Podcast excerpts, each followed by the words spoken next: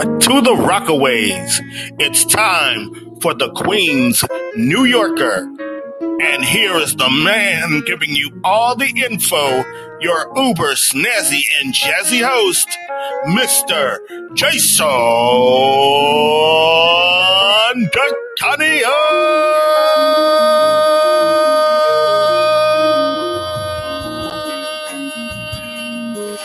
Hey, thank you. All right. Yeah. Thank you so much.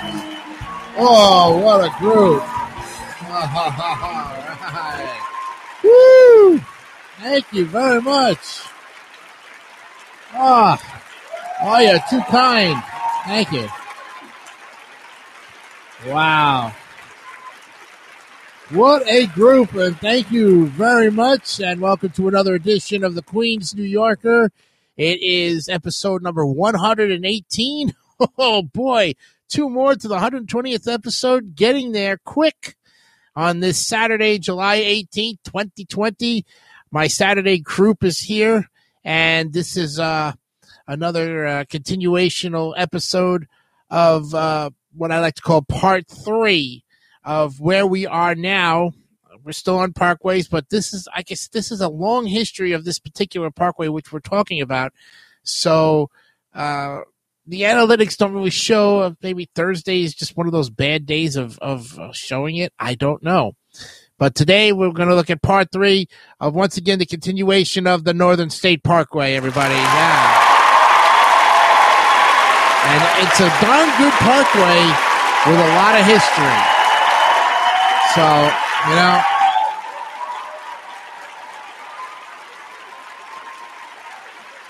and we're going to cover it here. So, yep.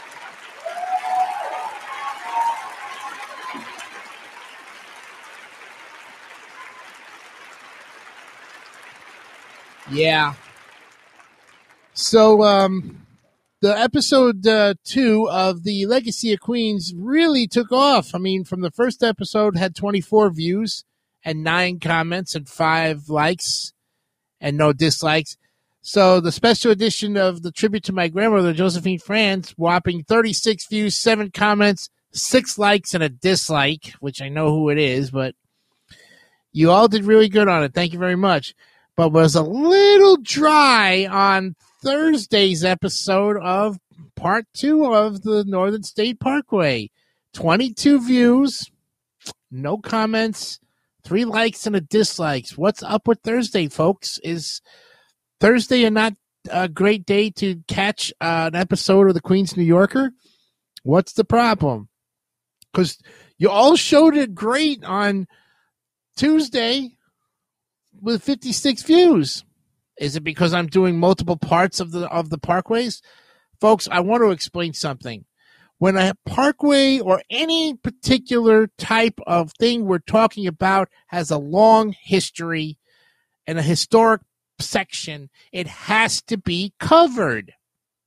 This program focuses on that history. Okay? That is what you subscribe to, folks. You subscribe to a history channel basically, of the borough of Queens, to learn about it, to be inspired by its great accomplishments, what it took to get it done here. Okay? These are the things that you did, and I thank you very much for them. I know I might sound like I'm complaining and everything, but 22 views just does not cut it, folks. That is just disgusting. And I, I'm telling you, I don't know what you were doing on this on the 16th of July. I mean, maybe my other show probably was, you know, overtaking it. I don't know. But whatever you were doing, there were plenty of notifications out there. Everybody gets notified. If you have not subscribed to the channel and you're just unsubbed and subbed and, and didn't genuinely sub to this channel, then you need to really think about it and decide whether you want to support the Queens of New Yorker or not. Okay? So that's your homework assignment this weekend. And I understand, you know, I can understand the weekend.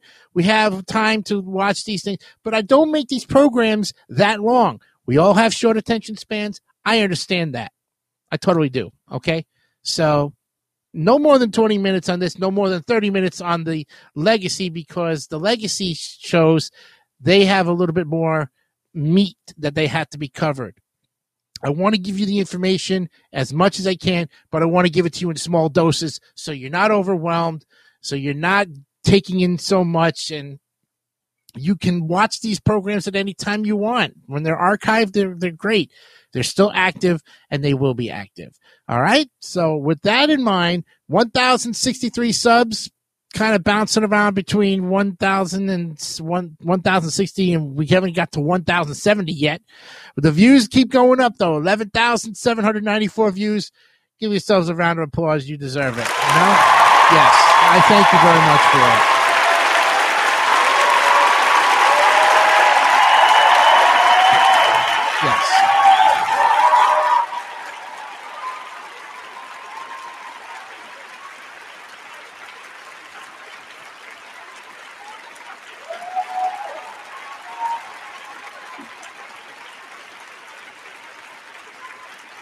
And you know, sometimes, folks, you have to be a little bit firm to get the point across.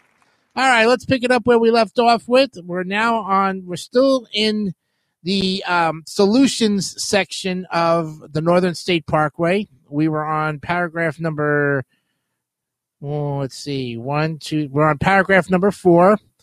And um, we're talking about the solutions to the problems here of uh, of uh, continued arguments of how they were going to propose all of this. Okay. so here we go. Of course, this is all the information from the Wikipedia, the free encyclopedia, pictures by the Wikimedia. Okay. Robert Moses sent a letter to Ernest Buckland about why the LSPC, LISPC, had done so much for the southern shores of Long Island and not enough for the northern side. Moses accused the residents of Wheatley Hills and now West Hills of blocking a new parkway through the northern shore. The letter, however, made no reference to accusations made by the either day by the NCCC, and it was questioned if Moses had heard about it. Moses stated that uh, there had never been more opposition to one project since 1924. Moses denounced the, the NCCC and its views to prevent and or postpone all state development in northern Nassau County. Moses backed his right of way that the motor parkway would have no value for state parkway design, being too narrow and poorly constructed through the center of Nassau County. Moses decried the idea as a ridiculous suggestion and pushed all of the traffic into the center of the island. Moses argued that traffic congestion in northern Nassau County required desperate measures to get a parkway through the system along with other roads being widened. Moses decried that the traffic would not go through the southern or central parts of the county, but would use local roads through Nassau County, including North Hempstead Turnpike, which was the only west east artery. Compared to the southern half of the county, where four arteries were being widened or constructed, the LISPC is not to blame for these problems, but the estate owners in Wheatley Hills and the local politicians representing them over the general public. December 1929, Moses, along with Clark, were present at the office of Alfred Smith at the Empire State Building in Manhattan, in which an argument was formed to solve the property questions for the residents of Wheatley Hills.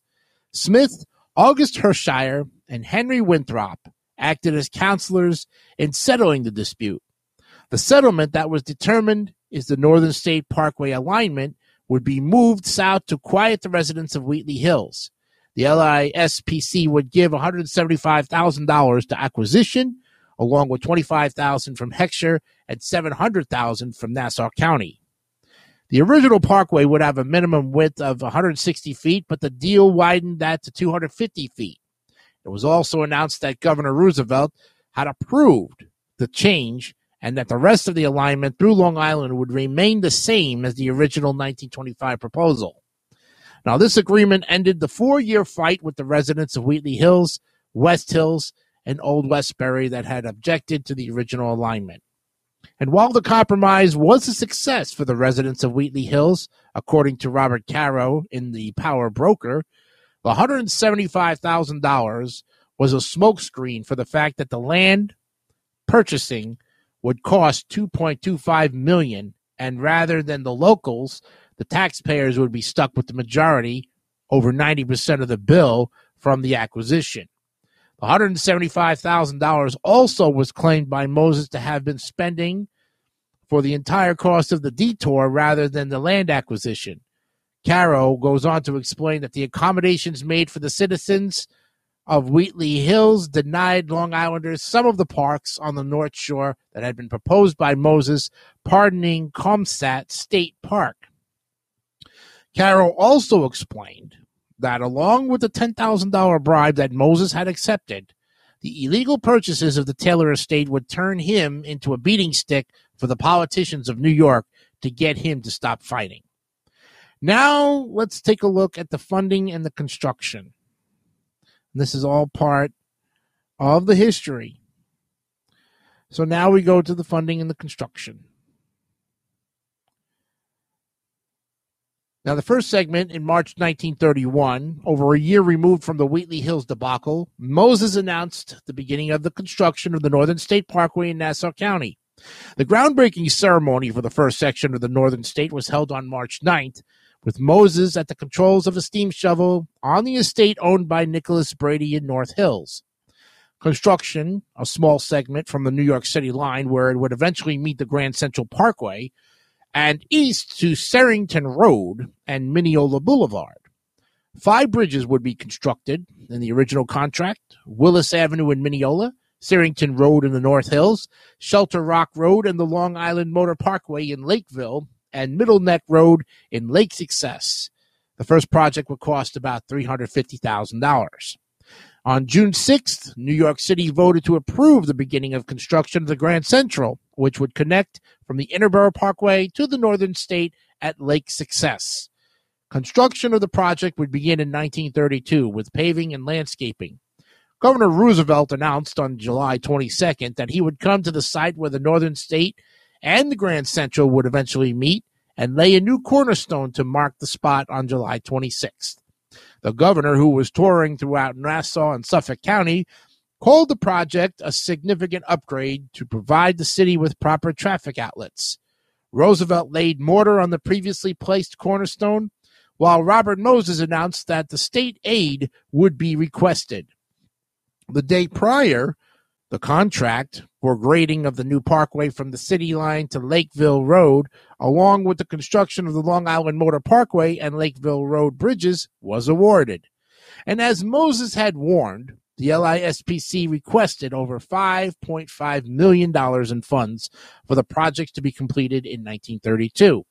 All the land for it had been accepted to the commission, and a majority of the money went to paying for the Northern State Parkway. In January of 1932, the budget submitted by Roosevelt would start moving money towards fast tracking construction of parkways on Long Island, as the Westchester Parkway system was in full force. 1.8 million was appropriated for the Northern State Parkway construction, along with $92,000 for landscaping work, out of the 9.5 million requested for Long Island in total. However, in February, the state legislature cut down the amount of money on the budget that Roosevelt had submitted. Instead of the 1.8 million, which was cut from the budget, $200,000 was instead given to the Grand Central Parkway. Now, Roosevelt slammed the decision by the Republican leaders in the legislature as a cleverly disguised salary reduction program.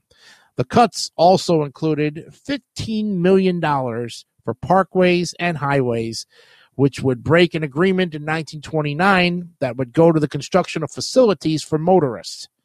In response, Moses and the LISPC went and applied for federal grants on July 18th to pay for the Northern State, along with the other projects slashed in the budget.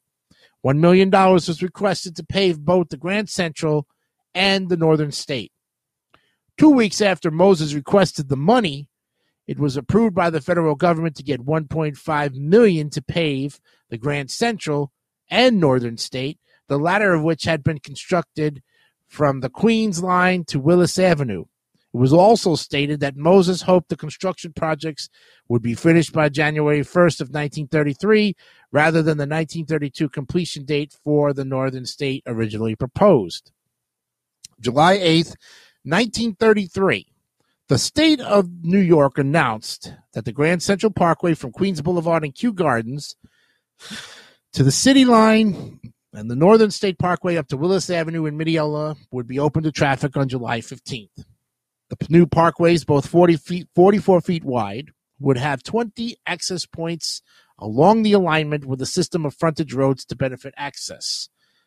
The LISPC stated that the new roadway would be able to handle three and a half times the amount of traffic that local roads could handle and would find it much easier to get to the northern shore. The new governor of New York, Herbert Lehman, would open the new project and it cost the LISPC $6 million, including 3 million on land acquisition for the Grand Central. Governor Lehman opened the alignments at the entrance to the Grand Central Parkway and Kew Gardens. When completed with the speech, Lehman removed the flagpole that had blocked the entrance to the road in front of 2,000 people, including 500 guests from the LISPC. Flags were raised and the Star Spangled Banner was played by a band.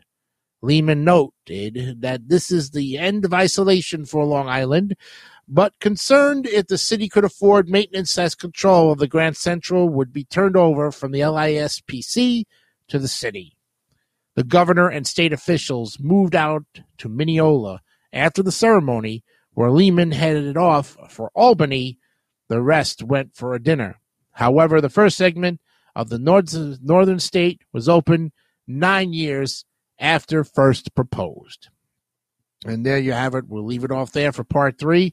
When we come back on part four on Tuesday, which will be the 21st of July. We'll look at the extensions to Wantagh State Parkway. If we get down to it, we'll look at the extensions to the Sagtikos State Parkway. Changes during the 1950s and 60s. There's a whole slew of historic stuff. The parts for the Northern State Parkway, well, they're going to go on for a while here. But we hope you enjoyed part three of this great history of the Northern State Parkway. I'm Jason DeCanio. Thank you very much. We will see you the next time on the Queens New Yorker. Remember, be honest, be real, and always keep reaching for the stars, as Casey Kasem would say. We'll see you on Tuesday. Have a great weekend. Bye bye. You have been watching the Queens New Yorker. This is Jason Kelly on a Jason DeCanio internet presentation. Thank you for your support.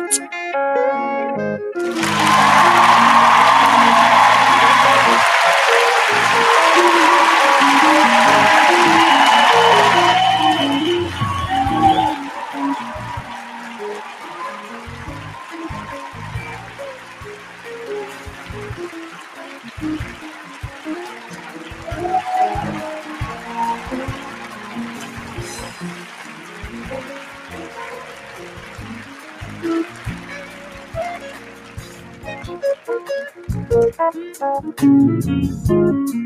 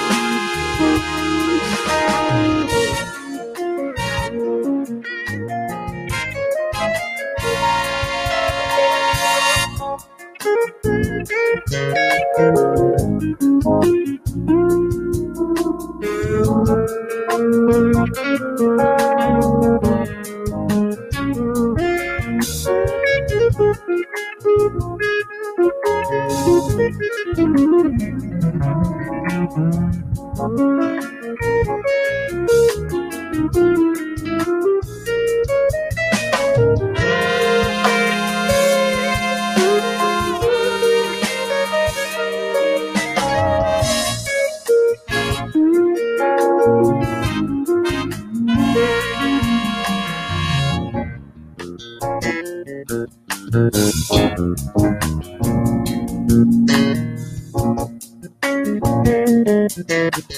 you.